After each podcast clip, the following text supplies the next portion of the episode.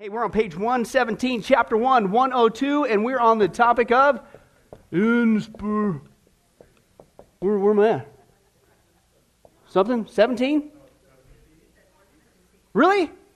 Hey, at least there's one in there. What is on 117? Let's go there. As if I have time to do this, but bye, Cracky. It's suggested reading tonight. That's right. Lewis Sperry Chafer, he's a great, I got several of his books, but that's right. Inspiration and Inerrancy on page 17, for those you hooked on correct numbers like me. Uh, 17, we talked about that, is, is the Bible reliable? Because that's really what the issue is. And yes, it is, and that's the great news. And what we're going to see is when you doubt that, as we saw last week, if you were here, it open, that opens up Pandora's box, okay? There's great comfort, there's great strength in, in knowing that when we read what we read in the scripture, this is it. This is not subjective truth. This is not, well, maybe it is, or half of it is, or, well, that's your interpretation, Ruth, and that's yours, Mary. I, you just never, you just whatever. You pick and choose. it. no, it's not. This is from God. Okay, and what better source of wisdom than to have a book from God that really did come from God? You can know it came from God. It says it's from God. We'll get to that tonight. And so when you do it, you know, this is the best. Who's smarter than God? Please don't raise your hand. Okay, that's right. Okay? Nobody. So, I mean, this is it. It's right here. The best thing you could study, the best thing you could read, the best thing you could follow. It's the Bible, and it really did come from God. That's the topic of inspiration and inerrancy. Inspiration, of course, means it's inspired of God. We'll get into that a little bit tonight. Okay, it really did come from God. It was God who was leading and guiding this. Number two, inerrancies, we saw that means without error is the issue. Without error. Okay, a lot of skeptics want to attack it, but uh, basically, if somebody comes up and says, "Well, the Bible's uh, full of contradictions and errors," really? Show me. And then most of the time, that covers about 99% of it. But if somebody wants to come back with a supposed error, uh, just do your homework. It's right there uh, almost every single time. It's completely wrenched out of context. That's not what it's saying, okay? But let's continue on. Is the Bible reliable? What are inspiration and inerrancy? We left off on page 18 as opposed to 118. 18, does the scripture claim inspiration? Because you might, say, well, that's your opinion, or that's just Sunrise Baptist Church. You guys, that's what you think. The Bible came from God. Well, what does the Bible say? And God says, no, this came from me. Okay? And it's all over the Bible, okay? As Feinberg states there, at the heart of the belief of an inerrant, infallible Bible, okay, notice not an infallible man. Does anybody teach that there's men on the planet who are infallible? This guy, they believe, is. And when he speaks, it's infallible. Don't think so. Man is fallible, but God is infallible, including His Word, okay? Infallible Bible is the testimony of Scripture itself. Scripture itself has much to say about its inspired nature. The Apostle Peter writes, but know this first of all, okay? Preeminence, importance, that no prophecy of Scripture is a matter of one's own interpretation. Well, that blows away the comments today, isn't it? Well, that's your interpretation, John. That's... And as we saw before, that's not the question you should be asking. You should say, you're right. Who cares about my interpretation? Who cares about your interpretation? What does God say? That's the question we need to be asking. But what it came about, it's not about somebody's own interpretation, for no prophecy was ever made by an act of human will. Men didn't whoop this baby up. It's impossible. Okay? But men moved, is your first blank there, men moved by the Holy Spirit, they uh, spoke from God. Okay? Now, this gives us some insight into how inspiration took place. The Greek verb translated moved here is phero, meaning to bear, to carry, to bring forth. Something else that's significant is the verb in the form it's in, it's in passive. Therefore, we could say that the prophets were carried along by the Holy Spirit as they wrote. Okay? And this is not some automatic writing. Okay? Uh, that, I was familiar with that back in the New Age. And basically, you, know, you sit there and the people get themselves into an altered state of consciousness, which could happen in various forms. It could be through uh, uh, physical exercise, breathing exercises, drugs, uh, just all kinds of different things you can do, repetitive movement, repetitive speech, all kinds of things. And all of a sudden, the people, if you're if familiar, unfortunately, with the occult, is they'll just, they'll be on a piece of paper and they'll go, you know, whatever like that. Uh, it's just a bunch of scribbling, and that's automatic writing. It's supposed to be the Spirit communing with them. That's not what we're talking about here. And believe it or not, I remember back in Bible college, I had this guy come up to me. He said, Hey, hey, Billy, check this out. This, the, there's, the, the Spirit of God's doing a new thing in the church. You got to check it out. And he literally shows me on this paper. He says, I was in, I was in the Spirit, man. I was praying with God. And all of a sudden, he had this like notepad thing, several pages, and it was this stuff. I was a brand spanking new Christian, man, only a few months old. And I mean, it literally was just scribbles like this. I'm going, Are you serious? He goes, Yeah, God gave me this. And I'm going, dude, this is the occult. This is it. What are you talking about? And, and then I says, you can't even see what it says anyway. I was, well, come on.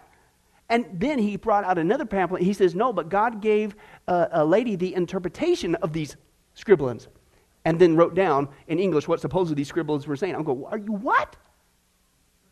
First of all, that's automatic writing. Second of all, that's not even what the gift of uh, tongues and, and interpretation tongues means. Okay? It, this is the occult coming in the church, Lord willing, and the rise of apostasy. We'll get to that. What do you see what's happening in the church behind the scenes? But excuse me, what, what, what's wrong with this?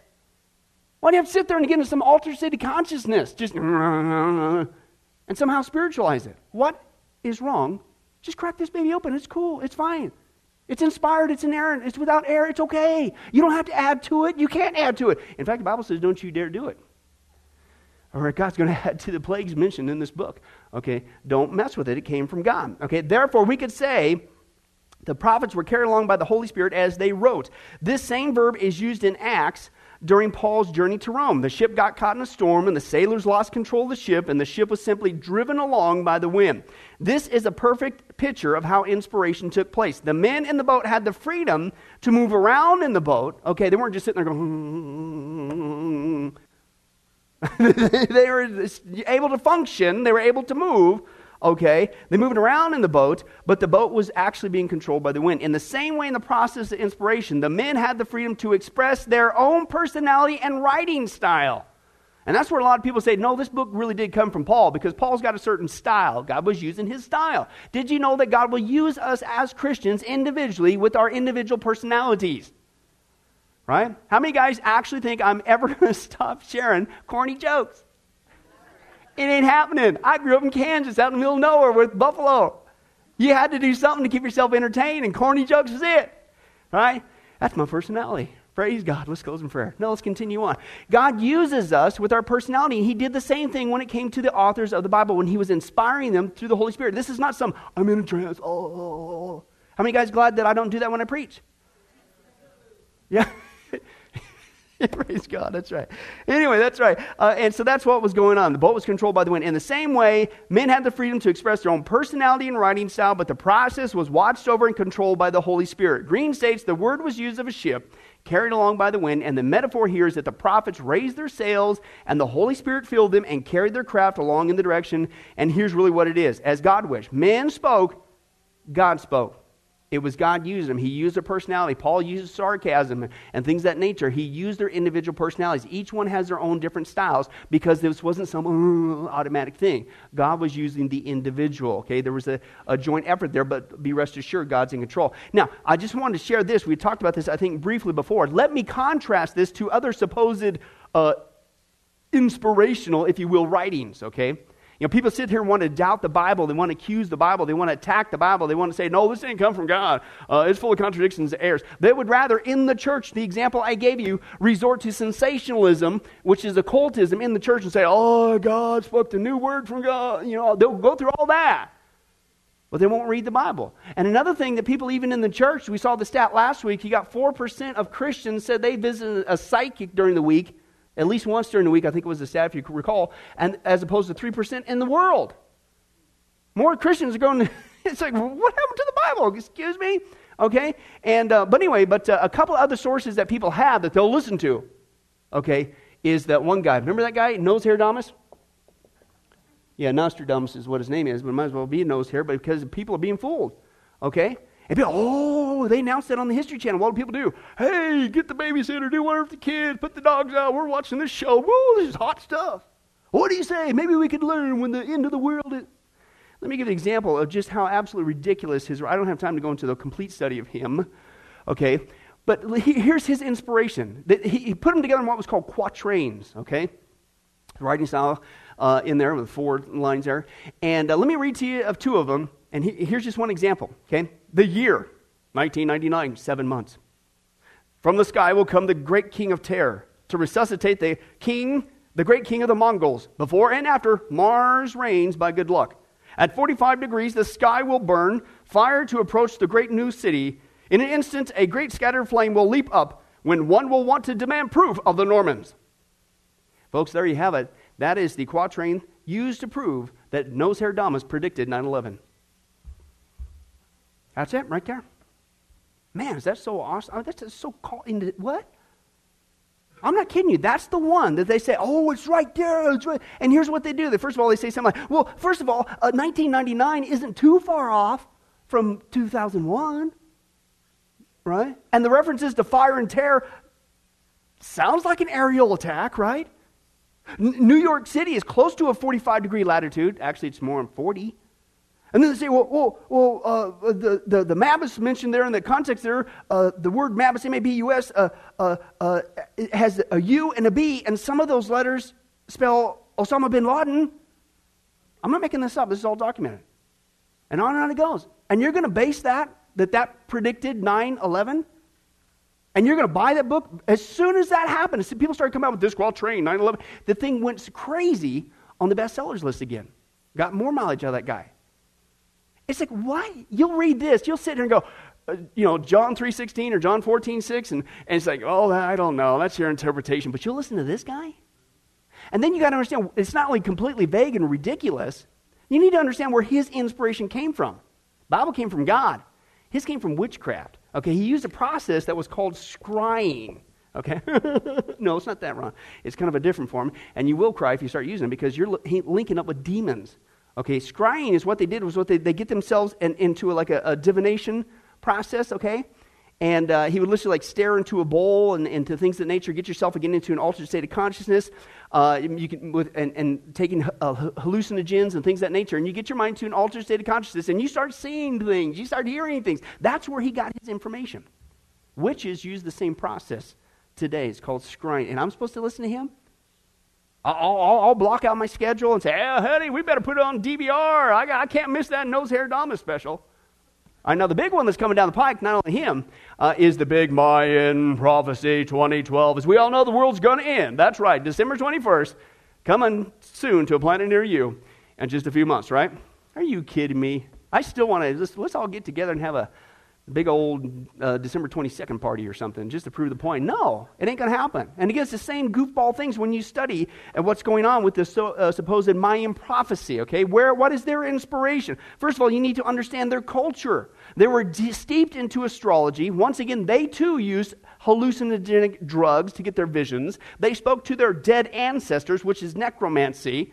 Okay, the scripture forbids uh, Deuteronomy 18. Uh, and they were also uh, completely barbaric. They, they, they were uh, practiced human sacrifice. Their religion was polytheistic, meaning many gods. And in order to appease gods, that's why they sacrificed people. They even did auto sacrifice to sacrifice themselves. And the whole reason was because they believed that the Son was God and he needed blood to appease him. And so they had to kill people and all that stuff. And, and that's where you get your predictions. I'm supposed to listen to you? You'll sit here and scoff and mock over Paul's writing style. Was the book of Hebrews really written by Paul? And you'll sit there and listen to these guys. Oh, the world's going No, I don't think so. The Bible came from God. That's where the inspiration came from, as opposed to men who are fallible, okay, and certainly fallible if you're involved in hallucinogenic drugs and the occult and witchcraft and human sacrifice. I don't think I'm going to use that as my source. Okay, let's continue on. Here's what he says. He says this, but the Apostle Paul states all Scripture is inspired by God. Sir blank there, inspired by God. And profitable for teaching, for reproof, for correction, for training in righteousness. Here, the Greek word translated inspired is theopneustos. Uh, this is a compound word meaning God, theos, okay, and to breathe out, pneuo, okay, like pneumatic tire, air. Okay? Uh, the scripture is the outbreathing of God. The outbreathing of God. Geisler and Nix, make this conclusion from 2 Timothy chapter 3, verse 16, Tom. They use the word scripture. Scripture is what it is. Now, that's, that's a code word, if you will, uh, in the Bible. When they say scripture, it just, it, it's not a Christianese word like what we mean. It's a technical term, and that's what he explains here. It has a technical sense in the New Testament and may be readily seen by its specialized application. The term is reserved in its definitive and articular sense uh, for only the authoritative and canonical books of the Holy Writ. For the devout, although converted Jews who wrote the books of the New Testament, to describe any other book by this technical word amounts to claiming inspiration for them. So when they attributed another work as being scripture, they meant this is from God. Okay, and let's take a look at what he says there. As a matter of fact, this is precisely what Peter claims for Paul's epistles or letters when he writes, Our beloved Paul wrote to you, as also in his letters, which the untaught and unstable distort, as they do the rest of the what? Scriptures. Pay attention to that. Here, Paul's writings are considered scripture in the same sense as the Old Testament writings referred to earlier in the same passage.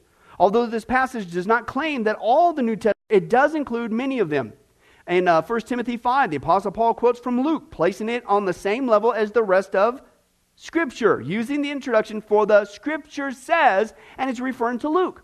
So it's a logical deduction here. Certainly, uh, if Paul and Luke's writings are considered Scripture, i.e., inspired of God, just like the Old Testament, which was verified by Jesus, we'll get to that in a second, then the epistles of the apostles of Jesus, and particularly those of the inner circle, Peter and John, which traditionally make up the remainder, most of the remainder of the New Testament, cannot logically be excluded from the category of inspired scripture. Okay, even back then, this isn't just something that uh, that's you post Reformation denominational people, you crazy Baptist people, decide to say this is from God. No, they were saying this from God when they were writing it. It's right there in the text. Okay, the Bible says it came from God. Even the other writers, not just the Old Testament, the New Testament were saying this is inspired of God, okay, amongst themselves. So if all scripture is inspired, here uh, referring to the sacred writings of the Old Testament, which Timothy had known from childhood, and the New Testament is also scripture, then the New Testament is inspired.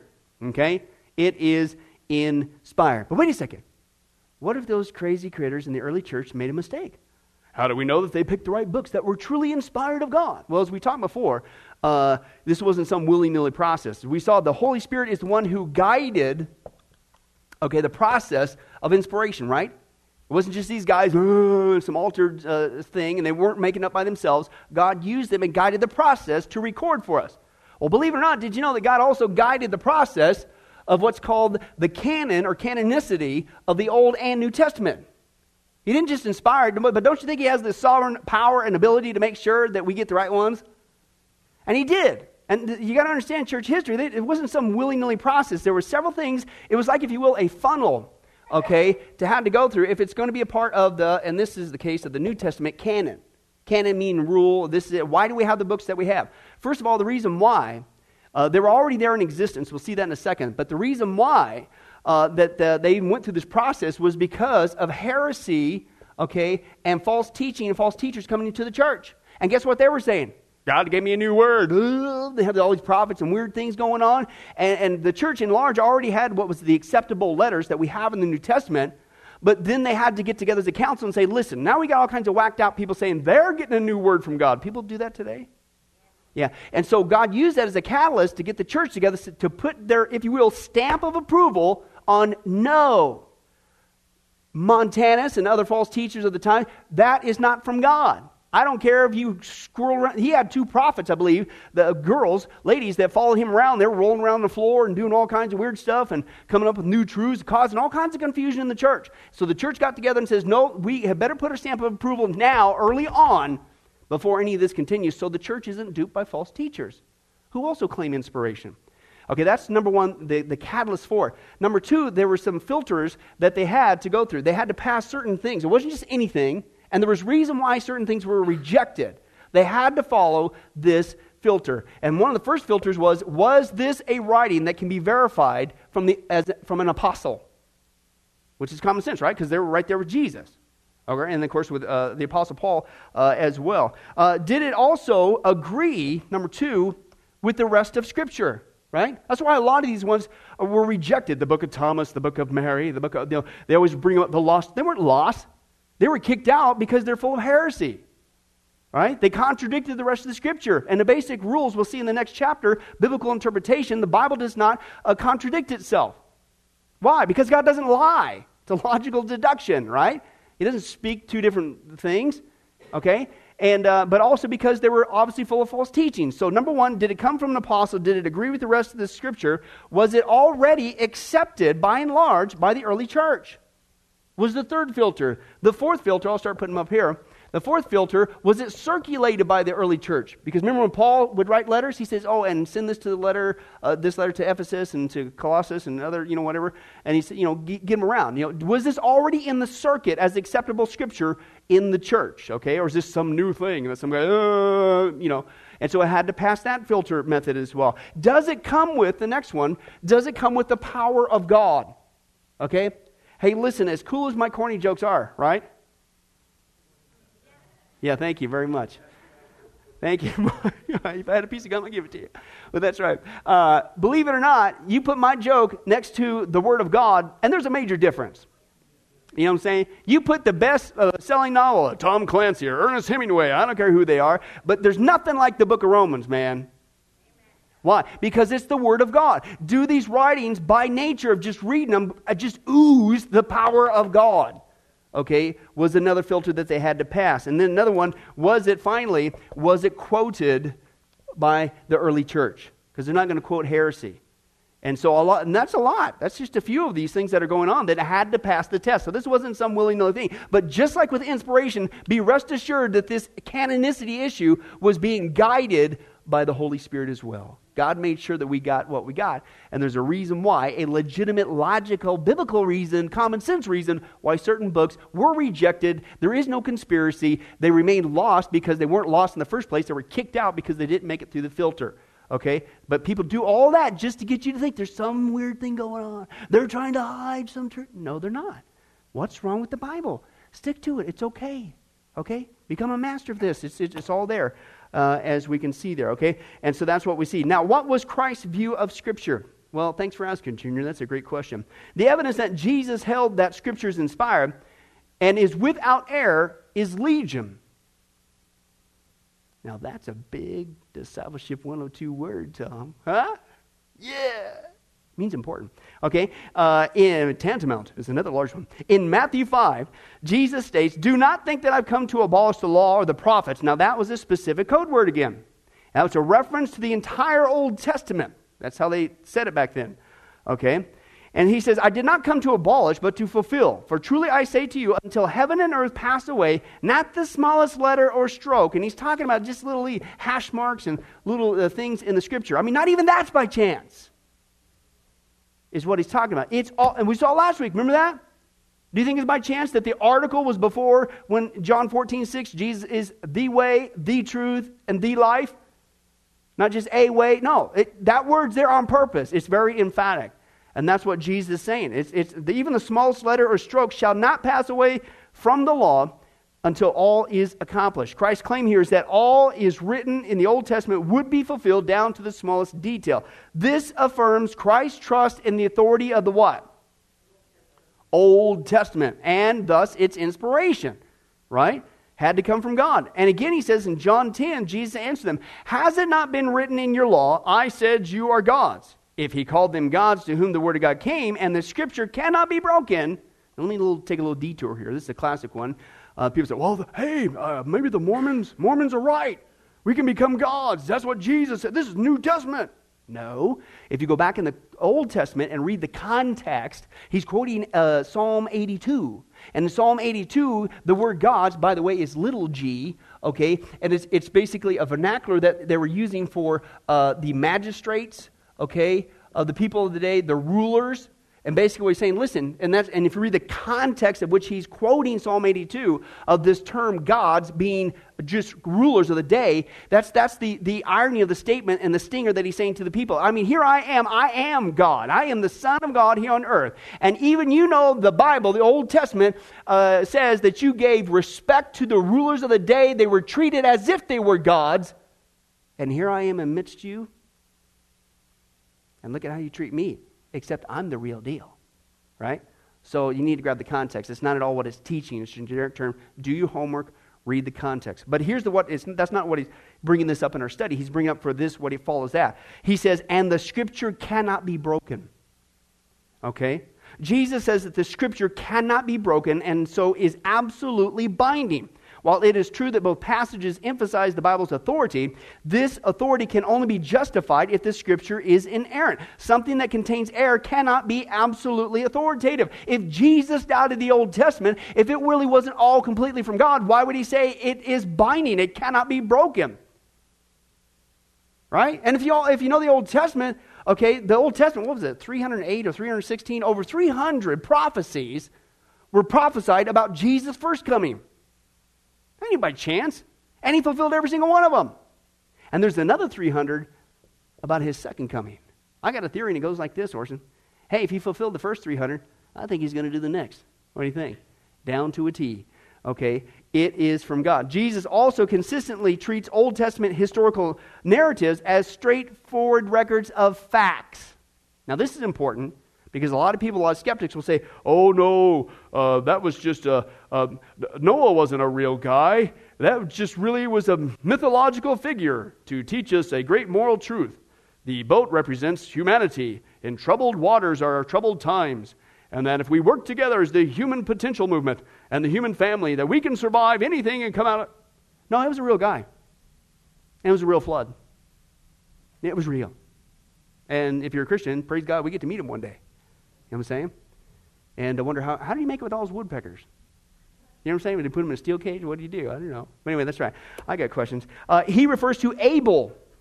Jesus speaking there about Jesus. Jesus refers to Abel. He refers to Noah. He refers to Abraham. He refers to the institution of circumcision. He refers to a literal Sodom and Gomorrah. He even sets his stamp of approval on such significant passages as Genesis 1 and 2, a literal creation right? Even the highly questioned book of Jonah was held by Jesus to be historically accurate. Is your blank there? We talked about this before, but I finally pulled out the exciting little proof thing. This is from a Princeton, man, how far we have fallen as a nation in our colleges. Princeton used to be Christian. Can you believe that? Princeton. A Princeton Theological Review in 1927 talks about this, okay? About, uh, you know, people, oh, that's, that, that can't be true. No man can be swallowed by a whale and survive. No, it's true. Recorded 1927, Princeton. I got the actual deal right here. It says this uh, it re- re- mentions a case that's exactly like Noah. A member of the crew of a whaling ship in the vicinity, uh, vicinity of the Falkland Islands was swallowed by a large sperm whale which had been harpooned. His boat had been upset by a lash of its tail. The whale was killed and dissected, and on the third day, the missing sailor was found inside the stomach of the animal, doubled up and unconscious. A bath of seawater soon revived him, but the skin of his face, neck, and hands, exposed as it had been to the gastric juice, okay, was bleached to a deadly whiteness and never recovered its natural appearance. Otherwise, his health was not affected by the terrible ordeal. Okay? And another one, a writing from Princeton, uh, they, they took the time to uh, demonstrate that how even a, a whale uh, may, in fact, rescue a man from drowning. Okay, listen. He points out that as the whale is an air breathing animal, it has to expel from its mouth cavity all the extra water immediately have, after having received its food. Now, if any other air breathing creature should get mixed in with its food and be carried by the influx of the water between the monster's jaws, the intruder would be transferred from the water in which it was drowning into the air supply of the whale itself. It could not enter the whale's stomach because of the narrow inlet, but it might reach the great laryngeal pouch which starts below and in front of the larynx and runs down into the neck onto the chest. It has thick elastic walls and a cavity quite large enough to receive a human body and to supply it with air for breathing. Actual article, 1927. Do your homework. Skeptics, whatever. But oh no! Miss that special tonight. Nose Hair Damas meets the Mayan Prophecy 2012. Be there, be square. That's right. And it's brought to you by Automatic Writing from Kellogg's. no, stick to the Bible. Okay, let's do that. Right, let's continue on. And that's what historically accurate. Matthew 12, Jesus states, The men of Nineveh shall stand up with this generation. Notice again, it's the literal guys. It literally happened. Literal Jonah and Nineveh will stand up with this generation at the judgment. Okay? And shall condemn it because they repented at the preaching of Jonah, and behold, something greater than Jonah is here. Okay, we talked about this before. Another neat thing that's going on with the account of Jonah is guess who the, the uh, Ninevites worship? They worship the fish god. And so here comes a whale barfing this guy out on the scene. He's got a word from God. As we just saw scientifically, his skin is completely bleached white. So here's a guy bleached completely white, looking kind of freaky, got barfed down the well and says, I got a word from God. Do you think that got their attention? All makes perfect sense if you leave the Bible alone. All right? Jesus Christ never gave any indication that he doubted the full authority of the scripture. In fact, it was just the opposite. Everything he said pertaining to it confirmed its full inspiration and inerrancy. Hey, well, how did the church view the scripture? Well, thanks for asking, Holly. Paul Feinberg uh, states the following views of the early church father two great reformers and a modern day theologians. Um, in the early church, top of page 20, uh, Church Augustine. Augustine wrote, he says, I have learned to yield this respect and honor only to the canonical books of the Scripture. Of these alone do I most firmly believe that the authors were completely free from error. The two great reformers, if you're familiar with them, Luther and Calvin, bear testimony to the infallibility of the Bible. Luther says, But everyone indeed knows that at times they, the fathers, early church fathers, have erred as men will. Therefore, I am ready to trust them only when they prove their opinions from the Scripture, which has never erred. And that's why he was able to take on the whole Roman Catholic Church at the time, right? And they wanted him to recant. And he says, basically, his famous speech to give you the vernacular, the Crone translation, he says, Unless you can prove to me from the Word of God that I'm wrong, I can't recant. He stood on the inerrancy and the infallibility of the Bible. And that's what he's saying there. And Calvin, another guy, uh, does not use, uh, he may not use the phrase without error, but there's a little question that he embraced inerrancy. Of the writers of the Gospels, he comments the Spirit of God appears purposely to have regulated their style in such a manner that they all wrote one and the same history with the most perfect agreement, but in different ways. We'll get into this because I think I'm going to do this study uh, before the year's out, just to kind of a little break in our prophecy study about really getting it solidified that this the book really the Bible really did come from God. And we're going to get into this because th- th- that's the thing. Man, with this stuff, it, it's impossible. When you look at the statistics from Scripture, we've talked about this before. It was written uh, over about 14, 1500 year time frame with 40 different authors from all different walks of life fishermen, kings, poets, statesmen, uh, peasants, and, and, they didn't even know each other on three different continents in three different languages. You got the Hebrew, you got a little portion of Aramaic, you got Koine Greek. over all this time frame, and never once does the scripture contradict itself, ever. Man on his best day could never do something like that. That's what he's talking about here. Okay, it is perfect uh, with most perfect agreement, but in different ways. In modern times, one can cite the words of Princeton theologians. Listen to how far we've gone. And these are, if you know anything about the fundamental movement uh, that staved the church off in the 1900s when it's starting to get liberal like Europe, which didn't stop, and that's why it's so dark today. We had men ra- rise up in the church here in America and put a stop to it. They were called the fundamentalists, which has now become a negative term, hasn't it? And that's what staved liberal, liberalism off in our country for several, several decades. Unfortunately, started, it's coming back. It's been there for a while. Okay, but anyway, and they came from Princeton. Archibald Alexander, Charles Hodge, A.A. Hodge, B.B. Warfield, and C.C. Winans.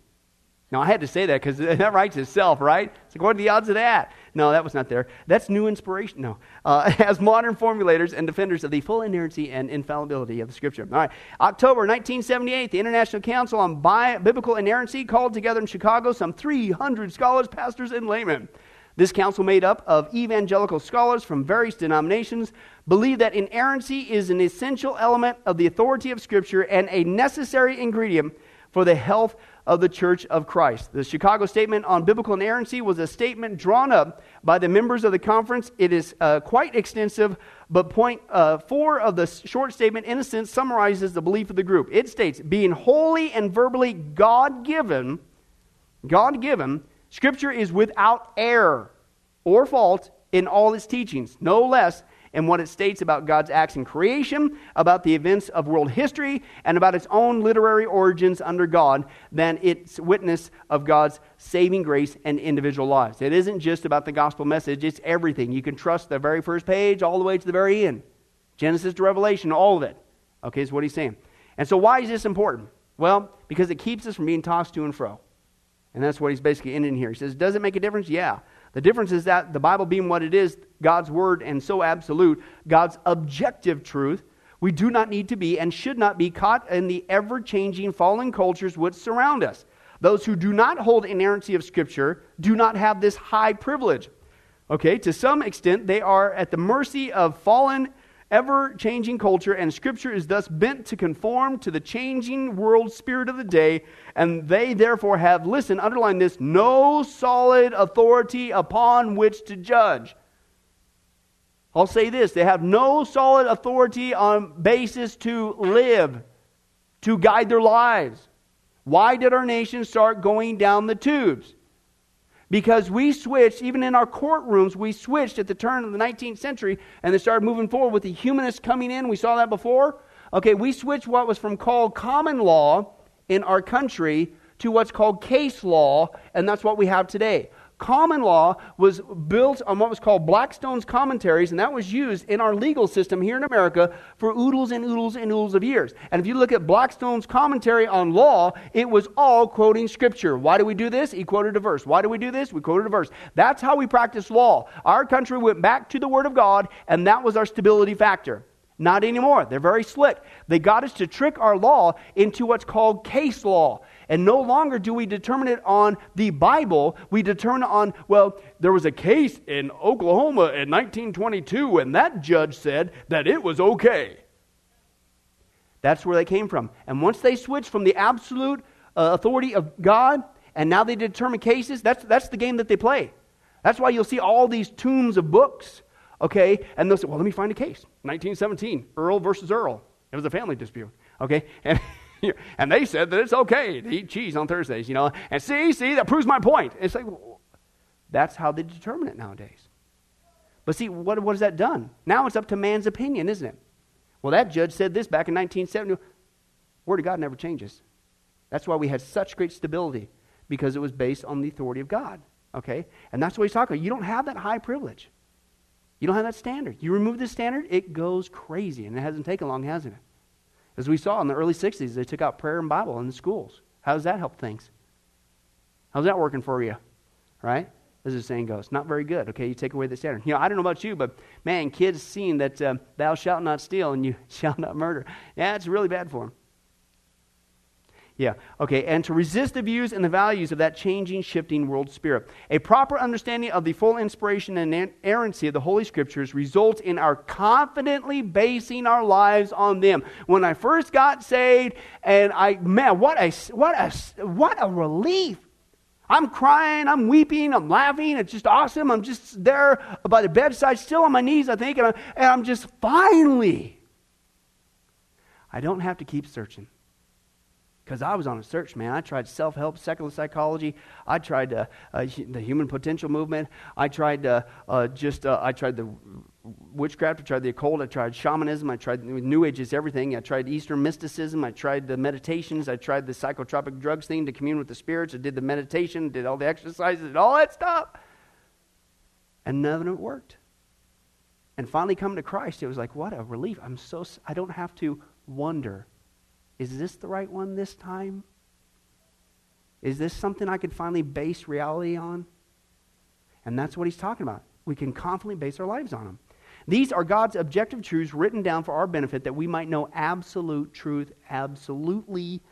Schaeffer points out that those who do not hold to the Bible as God's infallible, inerrant word are, to some extent, at the mercy of the fallen, ever changing culture. But for those of us who hold to the inerrancy of Scripture, we have a solid anchor which holds us in place and God's objective truth by which to judge everything in our culture. And we talked about this before, and Lord willing, when we get to the topic in our final countdown study, the one world religion, I'm going to bring this up, and that might be a whole message just on this misnomer that Christians, we are not called to judge. Yes, technically, we're not called to judge, but uh, the Bible does.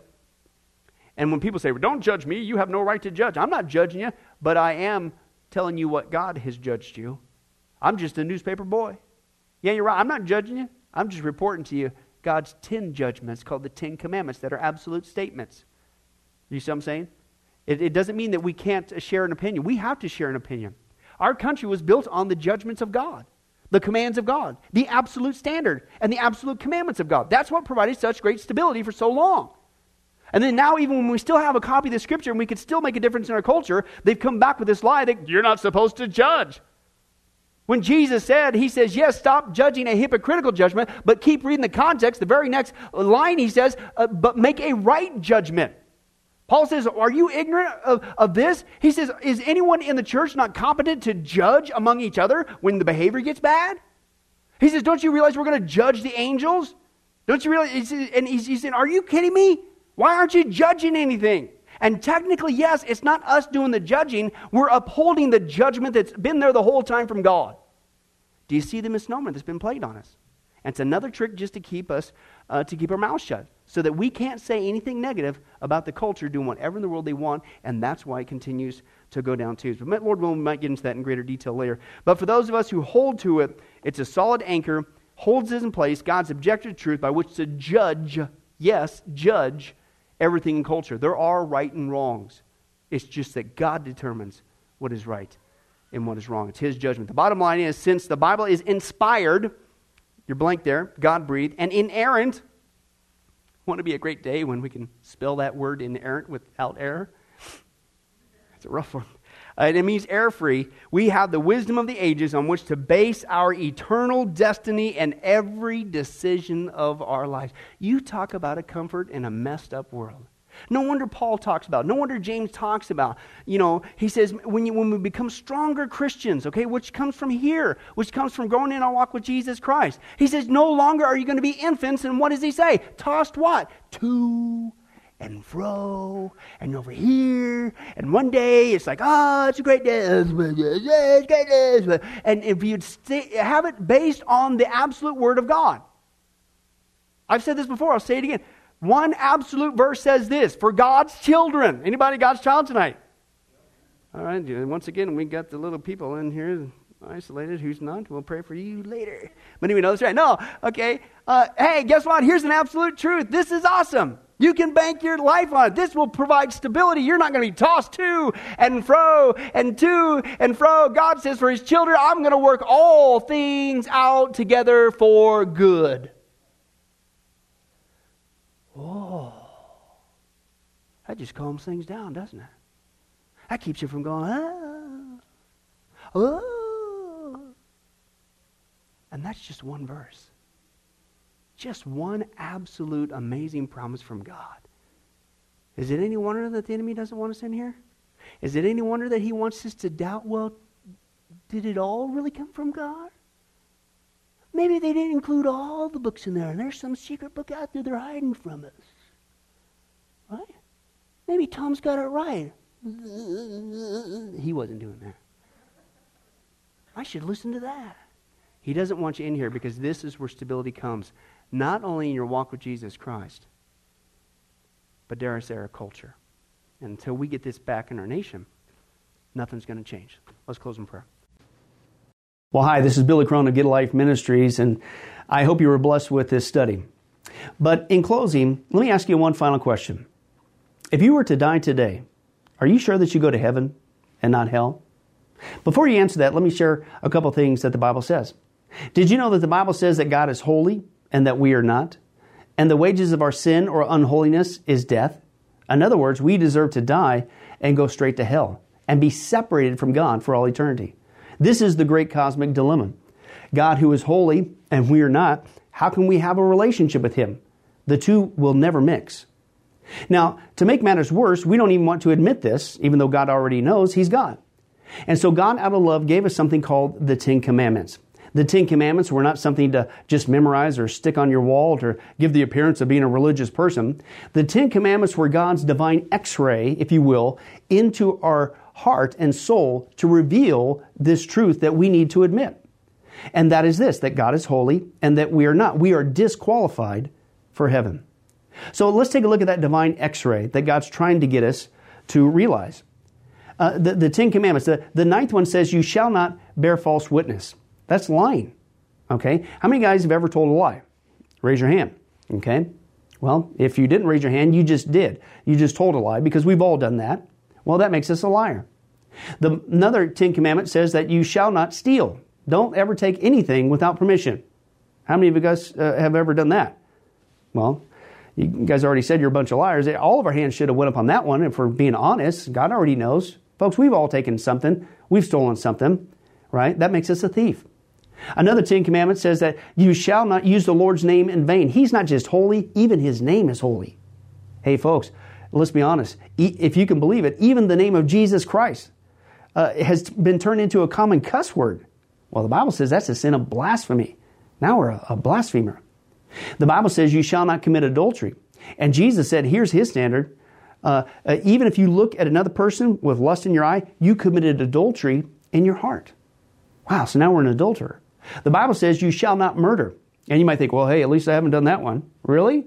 Again, the Bible says that the sin of hatred, wishing somebody was dead, okay, that, that's the same thing. Uh, it's akin to the sin of murder.